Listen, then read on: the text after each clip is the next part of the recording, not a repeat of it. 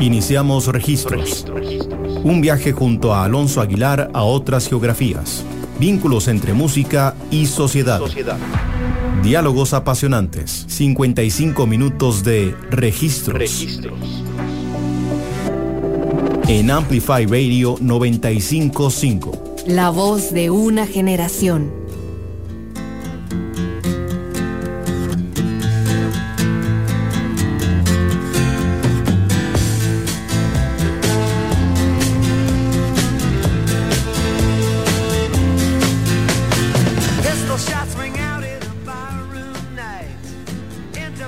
Bienvenidos y bienvenidas a todos y todas a un nuevo episodio de Registros acá en Amplify Radio.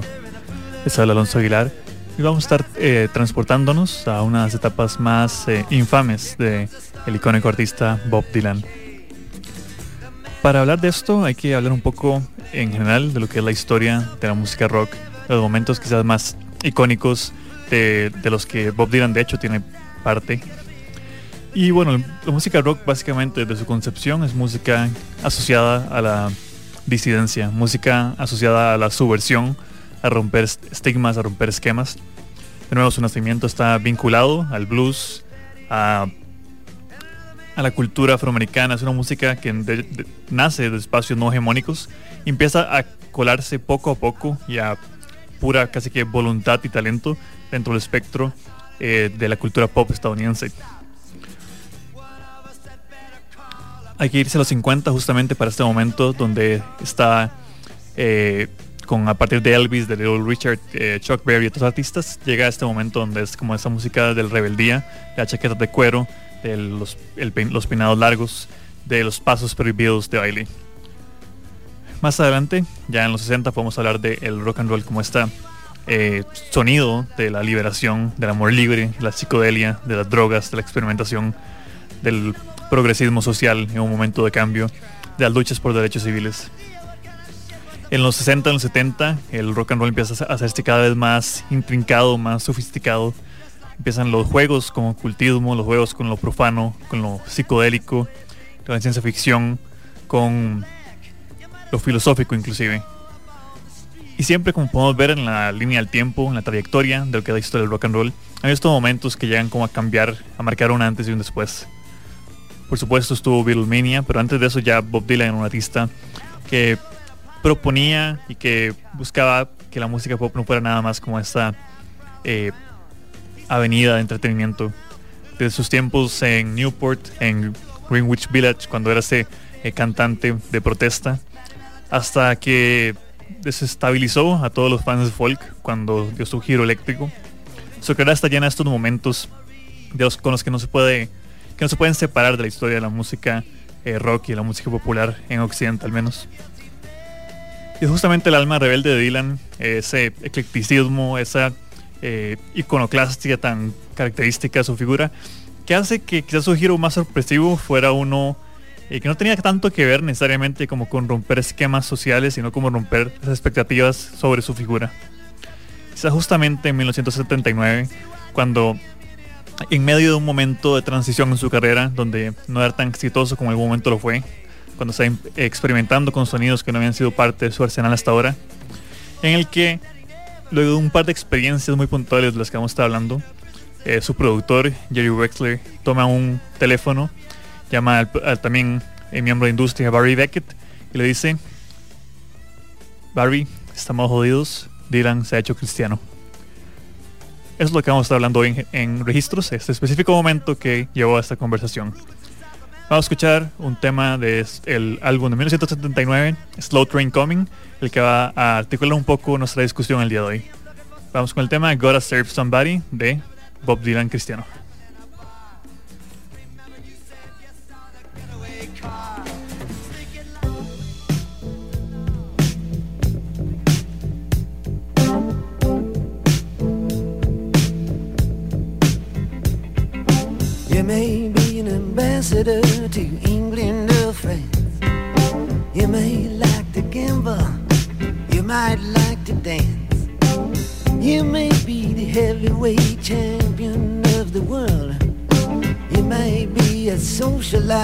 Long string of pearls, but you're gonna have to serve somebody.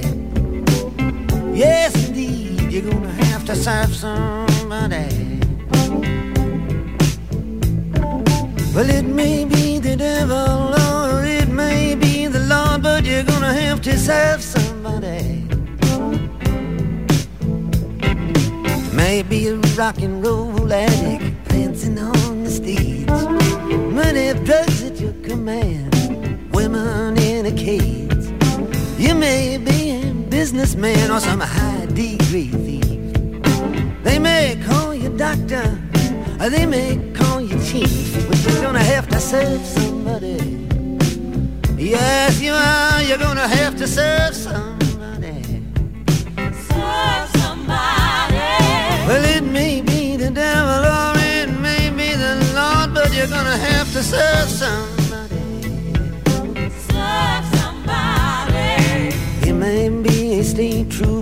It might be a young Turk, maybe the head of some bigger TV network.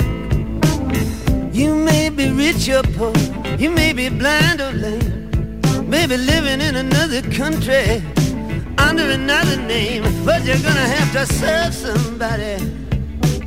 Yes, you are. You're gonna have to serve somebody. Serve somebody. Well, it may be or it may be the Lord, but you're gonna have to serve somebody. Serve somebody. Maybe you're a construction worker working on a home. Might be living in a mansion, you might live in a dome. You may own guns and you may even own tanks. You may be somebody's landlord, you may even own banks, but you're gonna have to serve somebody. Yes, you're gonna have to serve somebody. Serve somebody. Well, it may be the devil or it may be the Lord, but you're gonna have to serve somebody. Serve somebody. You may be a preacher, preacher, spiritual pride. Maybe a city councilman taking bribes on the side. Maybe working in a barber shop, you may know how to cut hair. It may be somebody's mistress, maybe somebody's heir, but you're gonna have to serve somebody. Yes, you're gonna have to serve somebody. Serve somebody. Well, it may be the devil, or it may be the Lord, but you're gonna have to serve somebody. Serve somebody.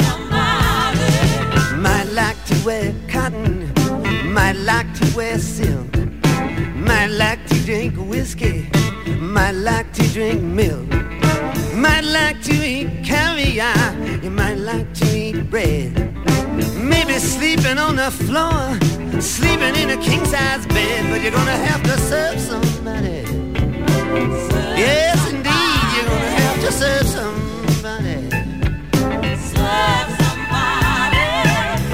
The devil, or it may be the Lord, but you're gonna have to serve somebody.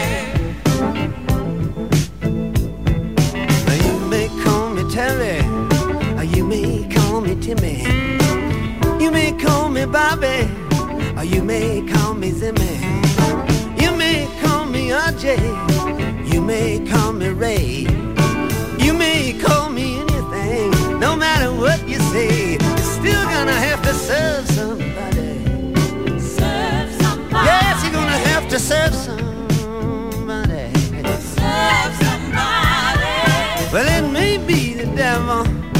And it may be the Lord, but you're gonna have to serve somebody.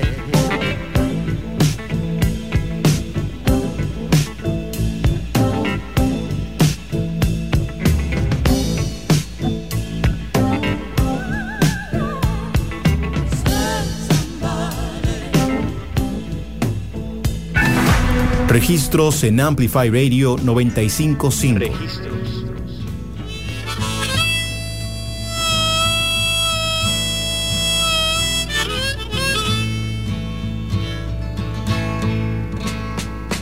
Ain't it just like the night to play tricks when you're trying to be so quiet? we sit here stranded, though we're all doing our best to deny it. Estamos de vuelta en este episodio de Registros dedicado a Bob Dylan en su etapa religiosa, justamente el momento en el que sorprendió tanto a la industria como a sus fanáticos y decidió pasar de la música de protesta, de la música, eh, bueno, poética, imagi- imaginista que había creado como toda su carrera y toda su reputación, hacia una música más devocional. Y el contexto para ello hay que entenderlo a partir de un pequeño vistazo a su carrera, que de nuevo son las carreras más célebres, más eh, representadas, más comentadas en la historia de la música rock y la música pop en general. Pero eh, nunca está más entender un poco cómo llega a este punto de quiebre. Quién es uno de los artistas más relevantes en la historia de la música occidental y de todo el mundo. Bueno, parte de eso es que, bueno, el momento donde Bob Dylan empieza como a incorporarse dentro de la, eh, la cultura estadounidense, digamos, como dentro de la escena, realmente eh, le interesa, al menos mediático. Eso es cuando es parte de la escena de Greenwich, en inicios de los 60, final de los 50. Es una escena de folk, de música de protesta, sobre todo contra la guerra, es un movimiento pacifista, donde se incorpora también eh, activismo por derechos civiles y una, eh, una obra también bastante bohemio, donde todos estos eh, artistas de folk también, incluidos como Joan Baez, como la influencia que tenía eh, Bob Dylan en artistas como Woody Guthrie, por ejemplo, se conjugan una visión artística que no solamente eh, toma estas referencias, sino que las expande en muchos sentidos. Por, bueno, son bastante conocidos los versos eh, tan famosos de Bob Dylan, su tipo de poética que se fue desarrollando con el tiempo, de hecho no empezó necesariamente en los 60, pero que con el tiempo fue como siendo cada vez más intricada, cada vez más eh, hiperreferencial, cada vez más obtusa en términos poéticos. Y bueno, parte de eso tenía que ver con esa tradición de los tópicos importantes, que en un momento fueron como calando importancia en su carrera, eh, sobre todo la influencia de nuevo de Woody Guthrie y de Peter Seeger, que eran artistas que Bob Dylan apreciaba mucho, que tomaba como referencia. Y a partir de, a partir de esto es que Dylan empieza como a forjar su propia voz, cada vez experimentando, eh, no solamente con el folk, con la guitarra y con su, bueno, inconfundible voz nasal, sino incorporando elementos que recontextualizaban el pop desde una visión más poética, desde un estado de conciencia, donde sus letras eran casi eh, travesías oníricas a través de su de fragmentos de viñetas de imágenes. Es a partir de eso que también incorpora como el momento y bueno, un mensaje de pacifismo, de desarma- desarmar las fuentes nucleares en la tensión que era la Guerra Fría, donde se le considera como la voz de una generación. Después de todo era el artista que pudo decir los Beatles que hicieran otro tipo de música, fue el artista que, eh, sal- que había rechazado eh, participar en un show que quería editar una de sus canciones, el artista que en toda instancia que se veía, en toda conferencia de prensa, daba un momento para la posteridad. Y bueno, justamente eh, su evolución lo fue llevando como que para finales de los 60, eh, cada vez eh, más alejado quizás de sus inicios políticos, eh, Dylan encontraba una reconstrucción de su obra artística, de su figura, de su visión, a través de eh, incorporar elementos más de humor negro, más surreales que se ven en sus álbumes de finales de los 60, hasta que pasa el icónico momento de Dylan Goes Electric, cuando Dylan incorpora elementos de guitarra eléctrica que no son para nada bien recibidos por su fanaticada folk en el Festival de Newport, que bueno, lleva a bucheos y ya unos momentos también como puntos de inflexión quizás como en la historia de la música rock. Cuando Dylan saca, eh, bueno, Highway 61 Revisited, Like a Rolling Stone, considerada también como una de las grandes canciones pop de la historia, Blonde on Blonde, que bueno, su década- los 70, los inicios de los 70 son también como que es un momento cúspide en términos como de ambición en cuanto a lanzamientos, de ambición poética, de configuración sonora eh, elaborada. Y a partir de eso también, eh, como el artista eh, en constante movimiento, en constante reconfiguración que es, Dylan empieza también a alejarse de lo que ya había sido como primero el folk, luego ¿no? esta música, este folk rock más eléctrico, más moderno, más trepidante hacia la música country a finales de los 60, eh, sobre todo a partir del álbum Nashville Skyline, que no incorpora muchas figuras de la música, de, bueno, de la escena country, eh, sobre todo el twang de su guitarra, que bueno, es una música más influenciada, como en una americana más eh, tradicional y que lo lleva también como álbum de roots rock en esta década que también empiezan a ser cada vez más eh, divisivos con sus fanáticos sobre todo para, porque para finales de los 70 eh, a mediados de los 70 tiene bueno todos grandes lanzamientos que son Blood on the Tracks y Desire también como dentro de su cartera de clásicos esos estarían dentro de no sé argument- se puede argumentar que están dentro de sus 10 o 15 mejores lanzamientos y pero ya luego estos dos álbumes que bueno vienen como a cementarlo luego un momento de incertidumbre como que sí Dylan todavía lo tienen Dylan sigue siendo el gran poeta pop de nuestros tiempos. Luego de eso en el 78 llega eh, un momento de transición luego un álbum Street Legal que no es demasiado bien recibido dentro de un momento en el que estaba un poco aburrido de estas influencias que traía de esta vuelta al folk rock con el que fue recibido luego su etapa country en el que Dylan trata de encontrar como nuevas avenidas que explorar trata de eh, reformarse una vez más. Y en un bueno y en una historia en un momento que cambia su vida que bueno vamos a estar hablando en el siguiente bloque Dylan encuentra en una cruz o en la palabra en la Biblia que ya había tomado antes de inspiración para muchas de sus rimas para muchas de sus referencias ve algo más trascendental en esta en este texto digamos en esta iconografía y ese es el momento donde empieza la historia de este álbum que se llama Slow Train Coming, que en el 79 vendría eh, para siempre a polarizar a los fans de Dylan y a, bueno, a generar estragos también como en la percepción del artista. Pero vamos a hablar de eso en el siguiente bloque. Por mientras, vamos a con dos temas, Gonna Change My Way of Thinking y Man Gave Name to All Animals, de ambos del álbum Slow Train Coming de Dylan, uno de sus álbumes más eh, divisivos y más controversiales.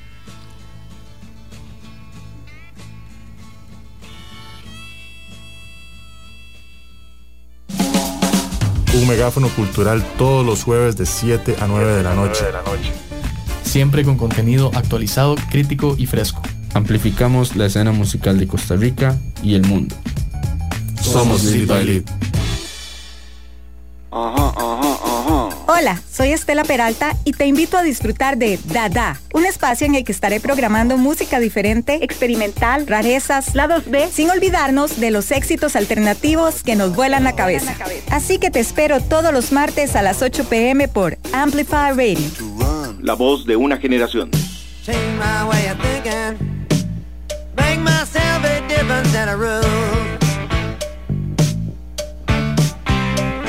Gonna change my way of thinking.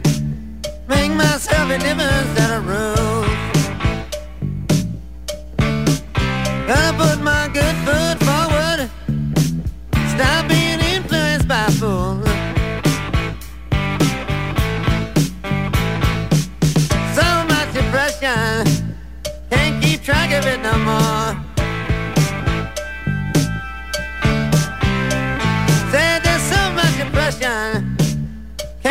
Can't keep track of it no more.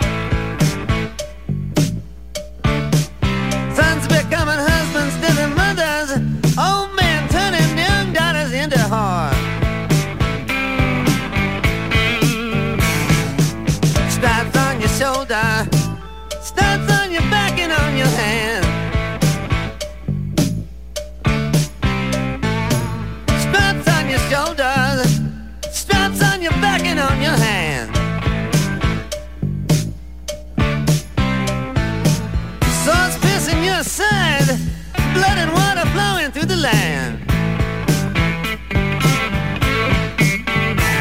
Well, don't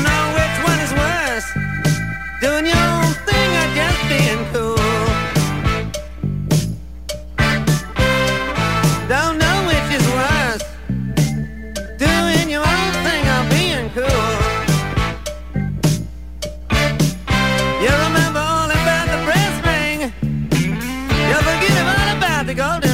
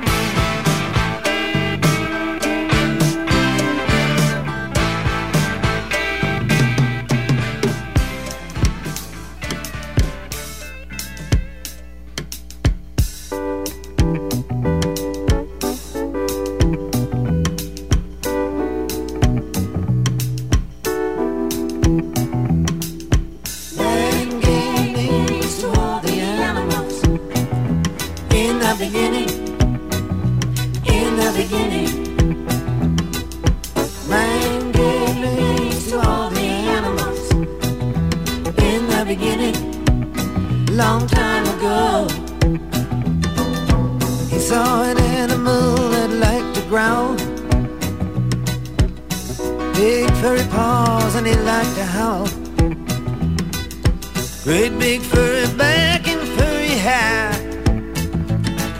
I think I'll. Man names to all the animals.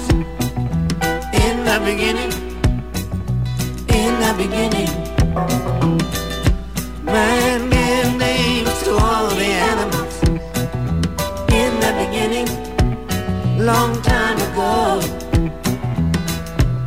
saw an animal upon a hill.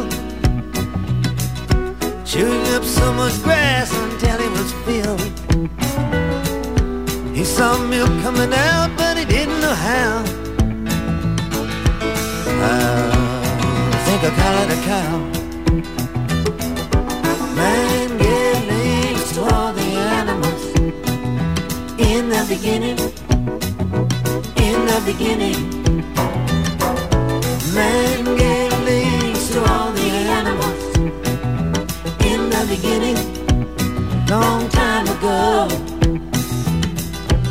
He saw an animal that liked to snort, horns on his head and they weren't too short. It looked like there was nothing that he couldn't pull. Oh, I think I'll call it a bull.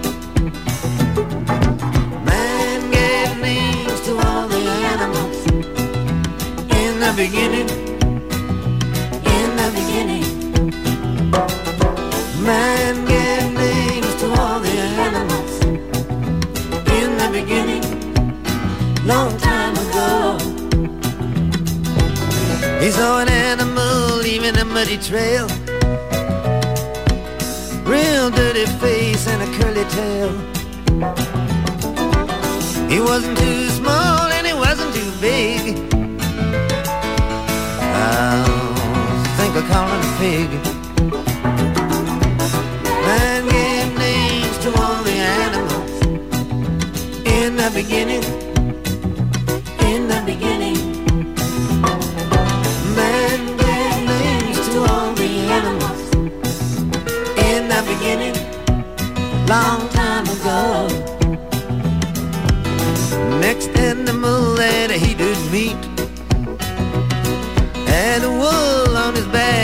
back on his feet. Eating grass on a mountainside so steep. Oh, oh, I think I call it a sheep. Man gave names to all the animals in the beginning, in the beginning. Man gave names to all the animals in the beginning, long time ago. He saw an animal as smooth as glass,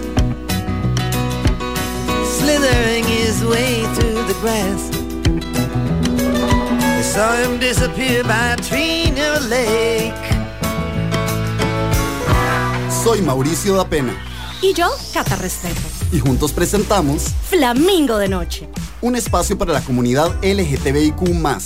¿Y para quienes la apoyamos? Semana a semana tocaremos temas de la comunidad. Porque en Flamingo creemos que las cosas hay que hablarlas. Acompáñenos todos los miércoles a las 10 pm. Por Amplify Radio. Flamingo de Noche. Los diálogos más apasionantes En registro, registro, registro. en Amplify Radio 955.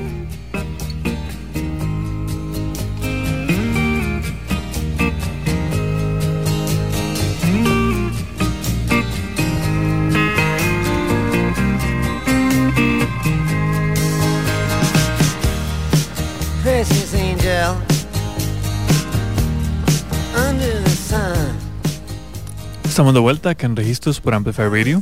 Yo soy Alonso Aguilar. Eso que escuchábamos eran los temas Gonna Change My Way of Thinking y Man Gave, name, Man Gave Names to All the Animals de Bob Dylan de su álbum Slow Train Coming de 1979. El álbum que oficialmente inició su etapa cristiana o su conversión eh, religiosa también.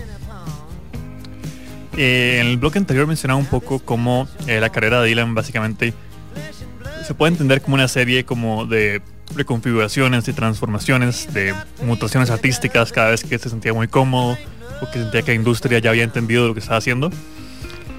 Pero ninguna fue tan inesperada quizás como este momento en el que de un, año a otro decide como embarcarse en la música devocional. Y de hecho, la razón de ello, y bueno, quizás alguien podría argumentar que su giro hacia la música eh, con guitarra eléctrica es quizás aún más sorpresivo. Puede, o sea, perfectamente es posible, pero al mismo tiempo eso sí sería como previendo un poco en lanzamientos anteriores a Highway 61. Eh, ya Dylan ha experimentado un poco como con arreglos más electrónicos, como con eh, eléctricos, perdón, con elementos más eh, rockeros en su influencia. Mientras que el aspecto bíblico de las canciones de Dylan realmente solo ha existido casi como una referencialidad, digamos, como una parte más mitológica que necesariamente una parte de principios o de discurso.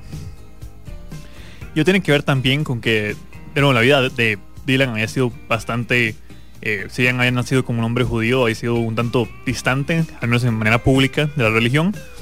Entonces cuando en el 79 eh, Sarah saca este lanzamiento, eh, bueno, este primer sencillo que habíamos escuchado antes, que era, era eh, Gotta Serve Somebody, el público, bueno, luego cierta especulación viendo como su, su gira del 79 eh, fue como una confirmación oficial de que sí, Dylan se, se convirtió, empezó a servirle a Dios directamente. Y eso tiene que ver sobre todo con el, el, el año en el que Dylan grabó eh, el álbum en vivo, eh, Bob Dylan at Budokan. Era una serie de presentaciones alrededor de la gira, de nuevo, de este álbum Street Legal, que no es particularmente notable en su discografía, es un álbum sólido, quizás como decente. Pero no, estamos acostumbrados a, en este momento de su carrera al menos, a un Dylan que cada, cada tres años o cada par de años lanzaba como algo cercano a una obra maestra. Y entre el estrés, como la presión de, un lanzamiento con una recepción un, un tanto tibia, eh, Dylan embarcó en esta gira en un año en el que las temperaturas, sobre todo en California, empezaban a estar eh, bastante altas. Y menciona que un show, eh, en, esa gira en particular, como los shows eran bastante demandantes en términos físicos, eh, con la en Montreal fue particularmente cuando está en medio de una presentación, siente que se va a desmayar, eh, empieza como a ver borroso, al menos esto cuenta la leyenda, de nuevo, con Bob hay toda una mitología, toda una creación, de nuevo, bueno, mitológica, valga redundancia, que hace que todo eso se te haga tomar como con un grano de arena, si quiere. Y bueno, con eso es, el menciona eh, Dylan, que empezaba el show, que nuevo, veía como que alguien lo estaba viendo desde el público, que lo daba, que no se sentía muy bien, y que vio que alguien le tiró algo al escenario, y que lo que encontró debajo de sus pies era una cruz, eh, una cruz de plata. Que él dice, decía como que no, no solía como tomar las cosas del escenario, pero en ese instante nada más como sintió ese impulso.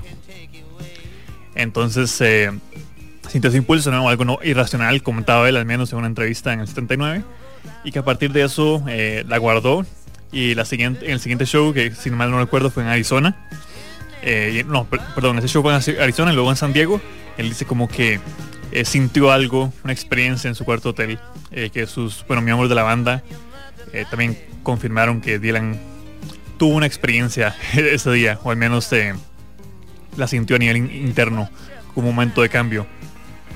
En entrevistas Dylan dijo que lo que, en de ese periodo al menos, Dylan comentaba que lo que vio fue una aparición de Jesucristo en su apartamento en Tucson, que esa presencia eh, le, lo cambió para siempre, como que fue un cambio físico, algo que lo consumió totalmente, hizo que su cuerpo se tambaleara y que le dio un nuevo significado a su vida, digamos. Un artista que no, toda su carrera estado buscando a través como de la poesía, a través como de la acción política, de la subversión estética, un, un camino, un significado en este eh, escena o esta aparición que tuvo o que él relataba.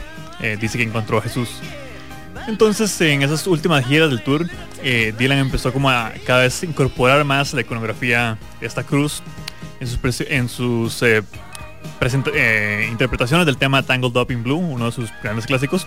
Empezó a reemplazar eh, letras con referencias explícitas a la Biblia, que ahí fue cuando la gente empezó como a notar como que algo estaba pasando con el gran cantautor de los 60. Porque empezó como de nuevo, como no solamente a incorporar estos elementos de la Biblia, sino que gradualmente hacerlos cada vez más preponderantes, digamos. Que no, no, en ese momento todavía no era demasiado escandaloso, porque no, Dylan ya había jugado con la iconoclastía toda su carrera. Era un artista que tomaba inspiraciones de distintos lugares, de distintas eh, personas, de di- distintos artistas.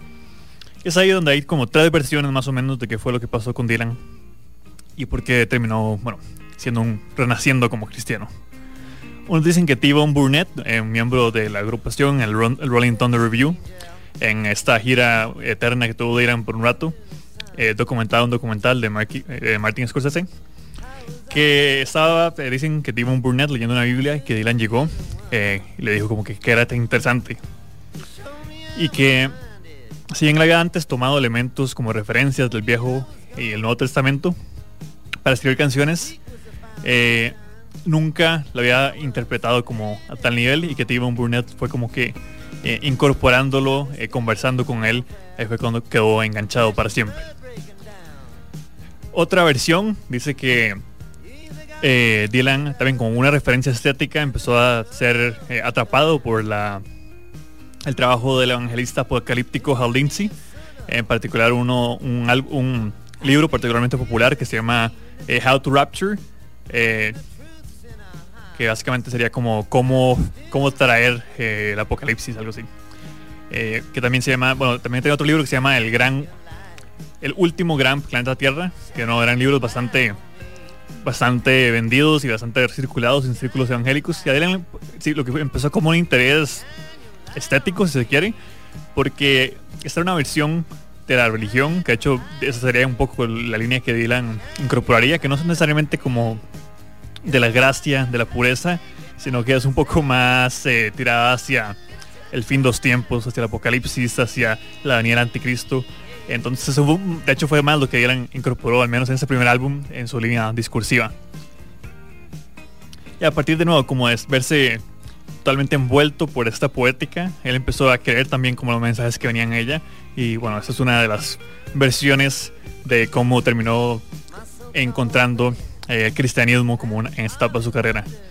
Y finalmente otra versión dice que fue la influencia de su novia de aquel entonces, que era bueno, cristiana, conocida, era la actriz eh, Mary Alice Arts, que eh, tenía una relación con eh, la comunidad del viñedo, el Vineyard, Fellowship, que bueno, supuestamente eh, Dylan Joe fue un par de eh, congregaciones con su novia y bueno, eso hizo que terminara como eh, sumergiéndose en ese mundo. También hay que recordar que en los 70 eh, la iglesia evangélica todavía no tenía todo el estigma del televangelismo necesariamente, que fue más de los 80 o 90. Todavía eh, está quizás menos articulado en ciertos sentidos, o al menos eh, menos popularizado, menos retratado a nivel cultural, ya que por ejemplo el presidente Jimmy Carter era un baptista progresista del sur de Estados Unidos, tenemos un, un estado con una historia religiosa bastante bueno, intrincada, digamos, y bastante ligada a su idiosincrasia. Y de nuevo, eh, esta fe religiosa de, Jimmy Carter era de nuevo parte como del imaginario en los 70, que no era, no era algo también como tan alarmante. Al mismo tiempo, de nuevo, estamos hablando que estos eran años donde artistas como eh, los Staple Singers, como Johnny Cash, como Leonard Cohen, como Van Morrison, inclusive Patti Smith, todos tenían una aura espiritual dentro de sus música de esta época. Entonces, no, no es como algo totalmente salido de nada, pero el caso de Dylan, quizás como por su figura, por lo que representaba y por la manera en la que lo hizo, es que se queda como tanto marcado en el tiempo como un momento de quiebre, no solo en su carrera, sino también como en la historia de la música, ya que es un álbum que trascendió totalmente su contexto en muchos sentidos. Y a partir de eso, eh, Dylan eh, empieza a escribir alrededor como de esas ideas empieza a tomar clases bíblicas, de nuevo los trabajos de Hal Lindsey que totalmente lo cambian su visión. Y cosa, empieza como a incorporar esos elementos bastante apocalípticos del fin de los tiempos, de la necesidad como de el cambio del mundo, que tienen como ese aura poético que no es demasiado distinto del resto de la obra de Dylan. Y quizás por eso es como que calza tan, de manera tan intuitiva en lo que es su obra. Que al final de cuentas es que Slow Train Coming, algunos argumentan, y yo estaría de acuerdo, que es un álbum bastante eh, menospreciado y que tiene bastante valor, no solamente eh, poético, sino también un valor artístico más allá del mensaje en sí. Ya que también el, hecho que Dylan esté tan fascinado como con el libro del Apocalipsis hace que tenga como ese interés de nuevo más eh, poético, más mítico que necesariamente un, álbum de conversión, un álbum moralista. Aunque de nuevo también lo está en eh, casi que inscrito en el mismo tipo como de cuentos que, te- que relata Dylan en este álbum. Que de nuevo es un álbum bastante eh, liderado por mensajes, pero todo ya en esta misma idea como el fin de los tiempos, del apocalipsis, la necesidad del cambio sociopolítico a partir de una fuerza mayor. Que de nuevo los 70 es una década bastante eh, complicada en Estados Unidos por bueno, la crisis de, de hidrocarburos, lo que significó a nivel de ingresos de las, de las familias estadounidenses. Es un momento de inestabilidad económica, es un momento de la Guerra Fría sigue en su máximo esplendor. Entonces todo se conjuga para que Dylan vea a su alrededor y diga, mi solución es Jesu- Jesucristo. Vamos a escuchar un par de canciones de este álbum y volvemos a hablar un poco más de la parte más eh, musical de cómo Dylan incorporó la religión en su música. Va a sonar I Believe in You y When You Gonna Wake Up de eh, álbum Slow Train Coming de Bob Dylan.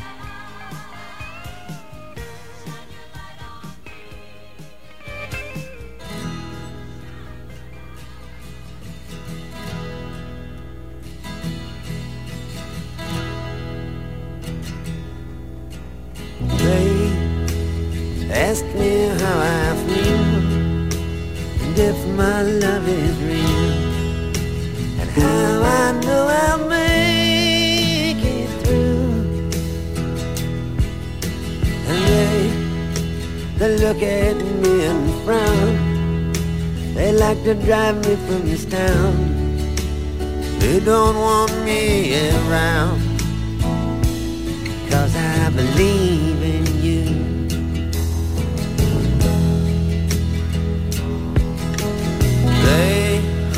they show me to the door. They said don't come back no more. Cause I don't be like they'd like me to. And I, I walk out on my own a thousand miles from home, but I don't feel alone. Cause I believe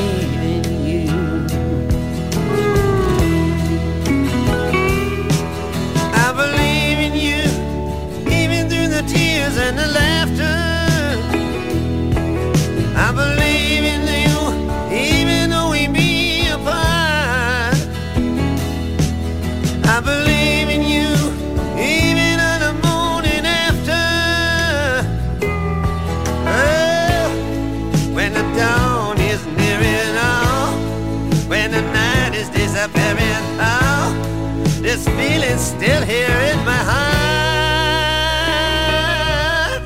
Don't let me drift too far. Keep me where you are. Well, I will always be renewed. And the, what you've given me today is worth more than I can pay. And no matter what they say, I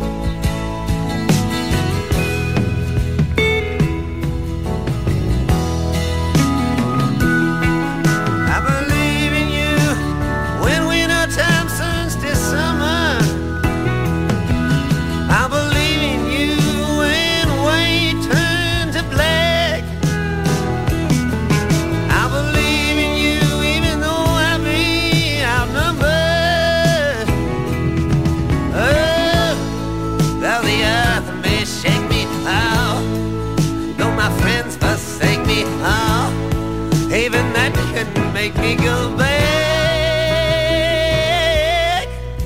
Don't let me change my heart. Keep me set apart from all the plans they do pursue. And I, I don't mind the pain, don't mind the driving rain. I know I will Cause I believe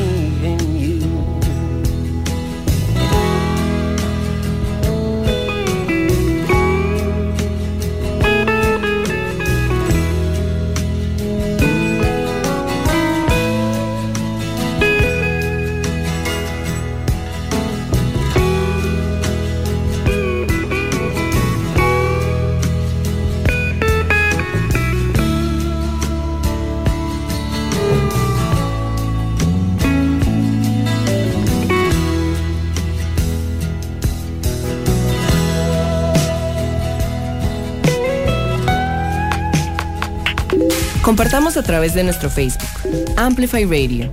Noticias de tus artistas, actualidad, programas. Búscanos en Facebook como Amplify, Radio.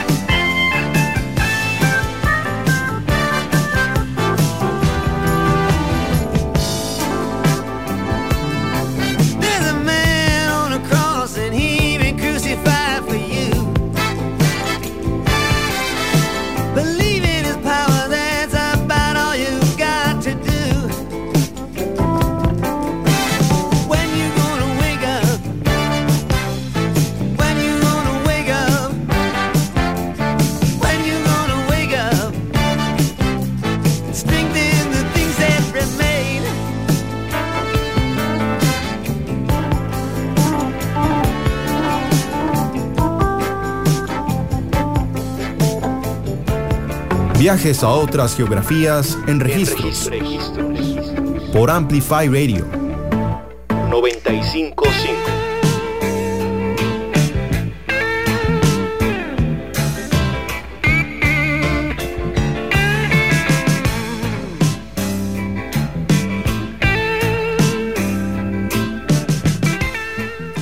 Estamos de vuelta acá en Registros por Amplify Radio. Les habla Alonso Aguilar.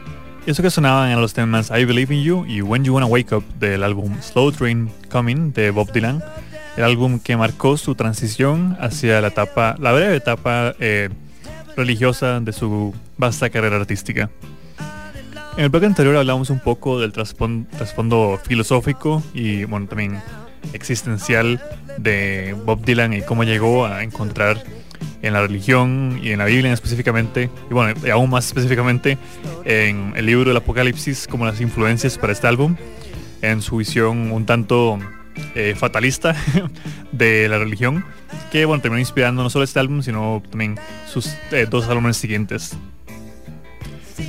Pero parte quizás de lo más interesante eh, de este álbum, ¿no?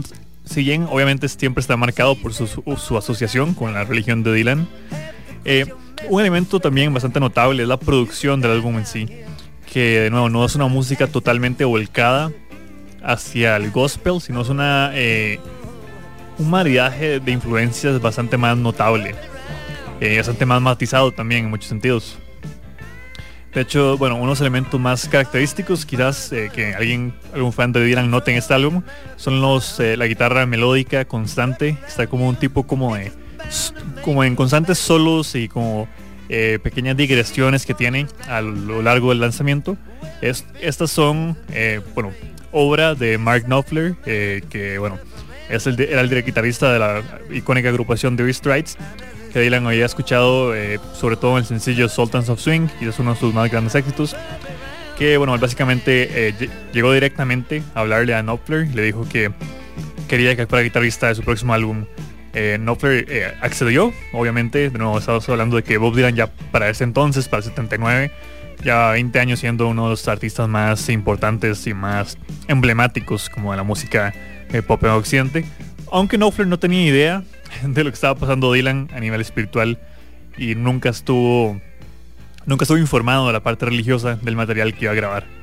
Por su parte, Dylan también se acercó al productor eh, Jerry Wexler, que bueno, Wexler era uno de los más grandes productores de esa época, es el responsable del sonido de Muscle Shoals, Alabama, que hablamos un poco en el episodio de Country Soul.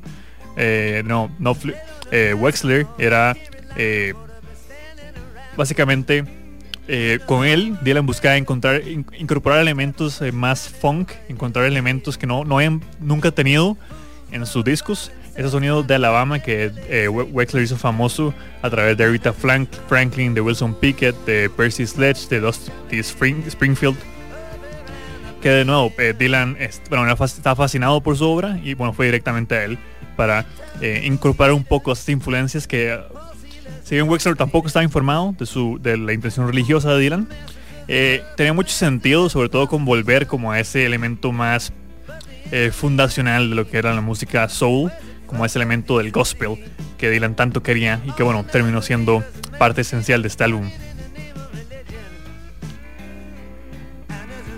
Y bueno, Dylan una vez que llega con Wexler, que le menciona eh, más precisión, que es lo que quería básicamente, eh, Wexler dice que la iniciativa de traer Knopfler fue de él, que era parte de la innovación que buscaba, eh, que no, no solamente como importar el sonido de Muscle Shoals, sino como cambiarlo y hacerlo más apropiado por una figura tan innovadora como solía ser eh, Dylan. Que es- es- después de, todo, eh, a diferencia de Street Legal, que fue un proceso de producción mucho más complicado, eh, Dylan quería como los mejores en la industria para ese lanzamiento que iba a hacer. Y bueno, obviamente cualquiera quería hacer un álbum con Bob Dylan en este momento de historia. Y bueno, la preparación del álbum en sí fue cuando tanto Wexler como Knopfler se dieron cuenta de lo que estaba pasando con el material.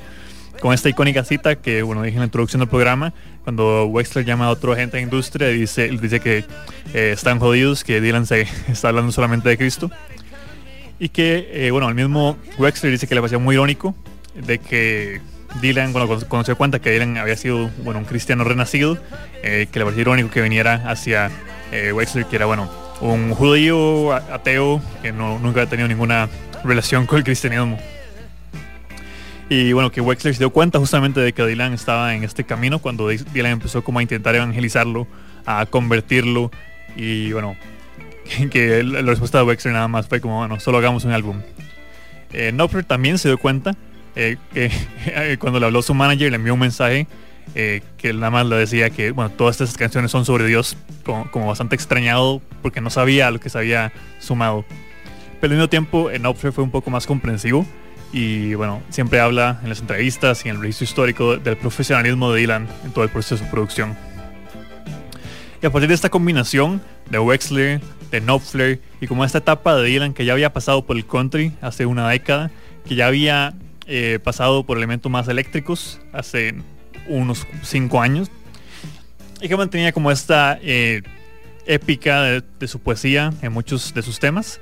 Eh, la, conjunción de todos esos elementos hace que Slow Train Coming es un álbum eh, bastante peculiar y bastante notable dentro de su carrera y que de nuevo al mismo tiempo eh, este elemento religioso es inseparable, pero hace que el álbum exista como un punto de interés bastante focalizado que creo que vale la pena rescatar de vez en cuando.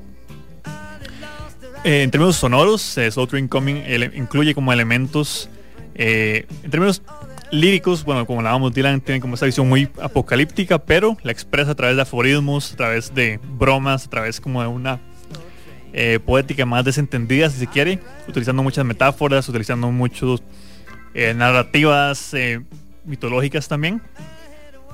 Y en términos también, eh, donde se nota quizás como la parte más política, ap- apocalíptica más bien de Dylan, es cuando habla como de este eh, cambio geopolítico a través como de la destrucción del hombre, eh, que bueno, de nuevo es quizás un elemento interesante, también como en términos filosóficos dentro de la carrera de Bob Dylan. Y es un contraste también eh, bastante notable entre lo que como suena el álbum, como con esos elementos más funk, con la guitarra melódica de Knopfler, al mismo tiempo está Dylan hablando como de el fin de los tiempos. El tour eh, de Dylan es también eh, bastante notable en su carrera porque fue básicamente un momento que alienó a la mayoría de sus fanáticos. eh, y no, nunca les avisó de nada de esto. Algunos podían esperárselo quizás. Todo esto fue registrado, de hecho, en el, hay un lanzamiento 2017 de Dylan, que es una serie de bootlegs, donde está Trouble No More, digamos que es una de las canciones que no terminó siendo parte del álbum, donde se habla un poco de cómo los fans se dieron cuenta eh, de que no, iban a estar escuchando Maggie's Farm, no iba a sonar Along the Watchtower, no iba a sonar Hurricane, no iba a sonar eh, Like a Rolling Stone, sino que eh, canción tras canción, gospel tras gospel, sermón de Dylan tras sermón de Dylan, los fans se dan cuenta como que, la entrada que compraron no era para el tipo de experiencia que esperaban. Y bueno, esta implicación de Dylan de que no solamente no iba a darles lo que querían, sino que ellos deberían sentirse un poco avergonzados de querer escuchar la Rolling Stone por enésima vez. Y eh, sobre todo esa actitud de Dylan en sus sermones, de este, eh, desapego de su material original que lo llevó como a este punto de su carrera. Era lo que molestó a muchos fanáticos, fanáticos en esa época. Y bueno, generó quizás como el primer, no el primer, pero quizás el gran backlash o como eh, eh, el gran punto de división, como uno de los grandes puntos de división en la historia de la carrera de Bob Dylan. Porque justamente en ese periodo eh, logró llegar a un nuevo público, el público religioso, pero bueno, perdió también parte importante de sus fanáticos. Eh, porque al mismo tiempo esa fue una decisión que Dylan tomó de su propia versión un poco tergiversada de la religión, porque de nuevo, así como un artista, eh, quizás como un ejemplo contemporáneo podría ser como Kanye West, por ejemplo, que también tiene una vertiente re- religiosa en su música, eh, no es necesariamente como que ni Dylan tome directamente como la religión, sino toma elementos, toma ideas, toma conceptos que le interesan, que le parecen como poderosos, pero los filtra a través como de su propia experiencia de mundo. Y bueno, como un artista como esta eh, nivel de esta índole hace que no sea una visión quizás demasiado pura o demasiado como eh, compartida lo que es como la religión y porque al mismo tiempo decía como que eh, Dylan consultó con un ministro eh, evangélico, un pastor, sobre sus composiciones viejas y bueno, él le dijo que ninguna era, eh, ninguna era sacrilegio, pero al mismo tiempo Dylan decidió igualmente que no iba a cantar ninguna canción que no tuviera a Dios como su inspiración. Y bueno, a partir de eso se da como ese, ese estilo de encoge que Dylan tiene con sus fanáticos durante toda esa gira, eh, que bueno, aparecían en sus conciertos a incitarlo, a provocarlo, y Dylan básicamente eh, totalmente metido en su visión evangélica. eh, solamente los, los des- desestimaba y les decía que no que su mente y su espíritu musical están en otro momento. Que es lo más interesante de toda esta historia de Dylan, de este lanzamiento, los elementos que incorporó de gospel, de- del super equipo y la super banda que tenía atrás. Es lo fugaz que fue en, su carrera, ya que de nuevo fue un cambio bastante comentado, un cambio bastante registrado, pero al mismo tiempo, eh, ya para 1983, eh, Dylan saca el álbum eh, Infidels, un gran álbum de hecho, visto para, por muchos como un retorno a forma, ya que si bien Slow Train Coming es, a mi parecer, un gran álbum también, los que vinieron, que fueron Saved y... Bueno, que fueron Saved y luego un álbum que lanzó más adelante, no, no, no mantienen quizás como la calidad esperada de Bob Dylan, que fueron Saved y Short of Love.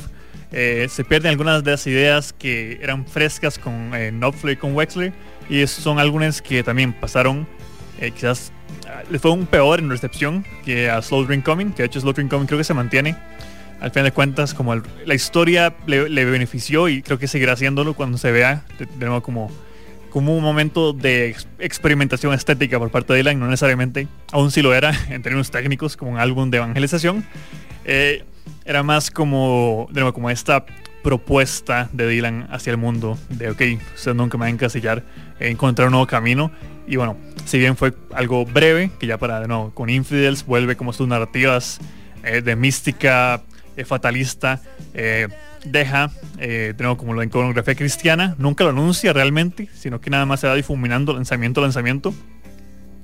Aunque no, obviamente un álbum que llama, se llama Infidels, luego una etapa eh, religiosa también eh, tiene como ahí cierta eh, semántica interesante. Eh, su fe no volvería a ser tampoco como un elemento tan directo nunca, sino que sería algo que se mueve, algo que le preguntarían, algo digno para interpretación. Y que vemos de nuevo con toda esta figura mística de las distintas etapas de la carrera de Dylan, así como su visión del amor y su visión de la política. Eh, al día de hoy la gente sigue pre- preguntándose que eh, si Dylan volvió a ser judío, si Dylan volvió a ser ortodoxo cristiano, si nada más cambió sus formas, si Dylan perdió totalmente sus creencias. Y al final de cuentas son más preguntas que respuestas, que es lo que hacen como la mitología y la mística de una figura como Dylan, más allá de su obra artística, algo tan interesante de comentar.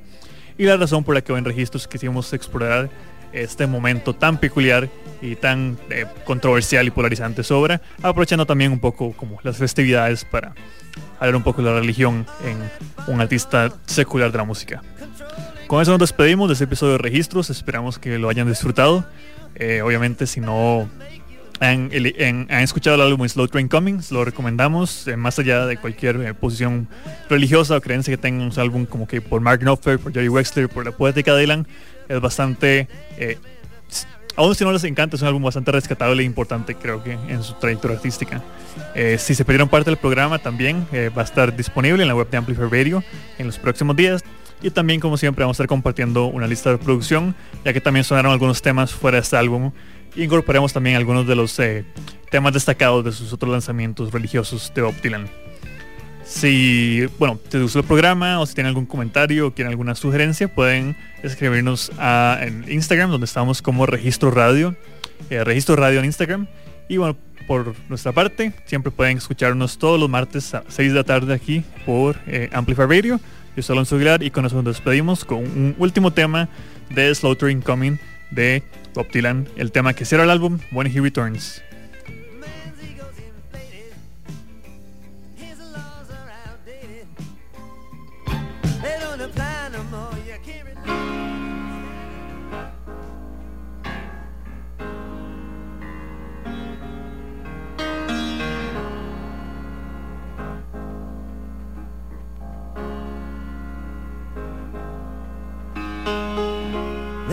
Iron hand, it ain't no match for the iron rod.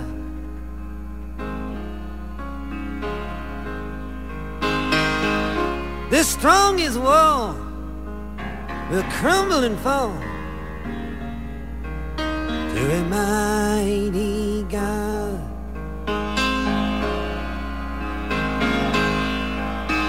For all those who have eyes and all those who have ears, it is only He who can reduce me to tears.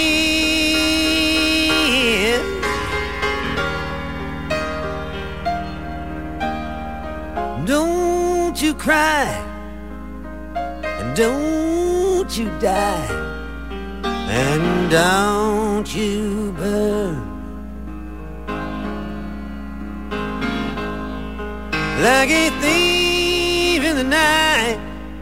Every place wrong with right when he returns.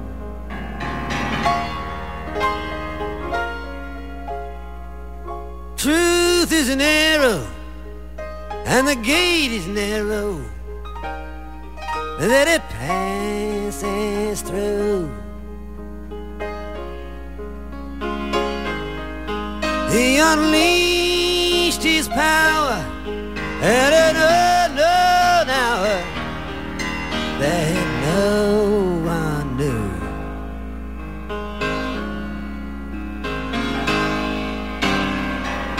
How long can I listen to the lies of prejudice? How long can I stay drunk on fear out in the wilderness?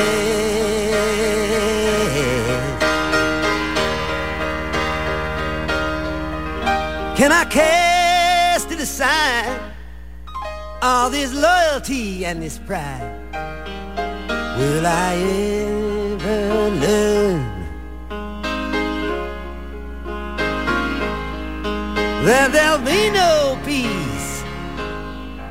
That the world won't cease until he returns.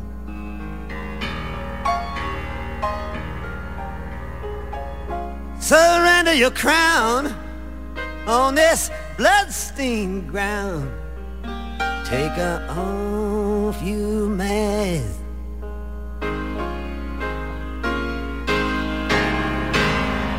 He sees your deeds, he knows your needs, even before you ask.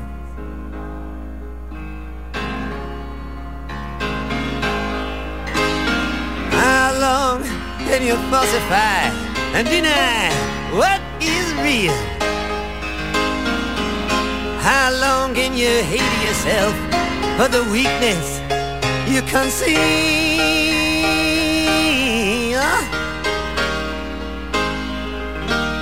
Of every earthly plan that be known to man, he is unconcerned. He's got plans of his own to set up his. Finalizamos registros por hoy en Amplify Radio. Los diálogos más apasionantes, vínculos entre música y sociedad. Alonso Aguilar vuelve el próximo martes a las 6 de la tarde con más viajes a otras geografías en Registros En registro, registro, registro. por Amplify Radio 955.